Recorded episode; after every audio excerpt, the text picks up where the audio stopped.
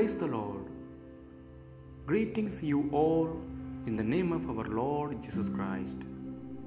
And I thank God for this great opportunity to share the Word of God through morning honey drops. For today's devotion, the book of Second Corinthians, chapter 5, verse 17. If anyone is in Christ, the new creation has come. The old has gone, the new is here. David's first beating came at the hands of his father on his seventh birthday.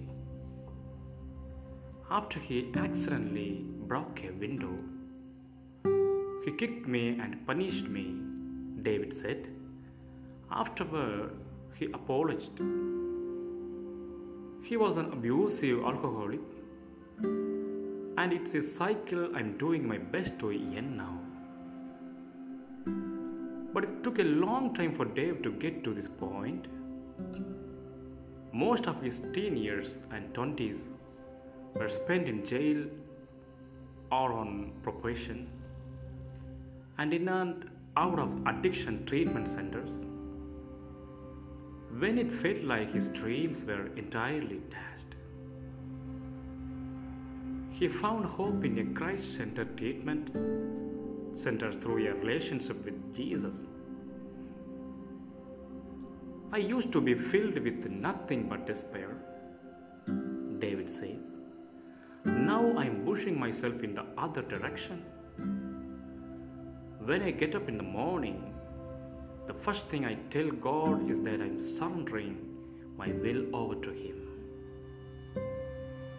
When we come to God with the lives shattered, whether by others' wrongdoing or by our own, God takes our broken heart and makes us new. If anyone is in Christ, the old is gone, the new is here. Christ's love and life breaks into the cycles of our past, giving us a new future.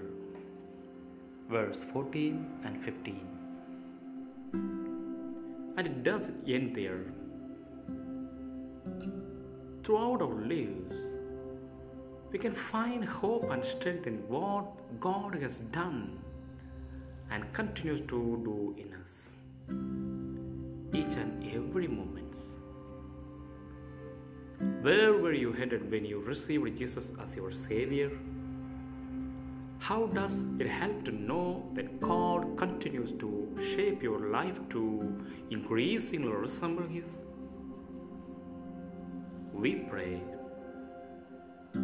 Dear Heavenly Father, thank you for taking our brokenness and making us brand new creations. Help us to overcome the areas in our lives where we struggle and where we don't honor you. When we still struggle and have shame over it, help us to remember that you love us and that we are a work in progress. Thank you, Lord, for everything. It is in Lord Jesus' name we pray. And God bless you all.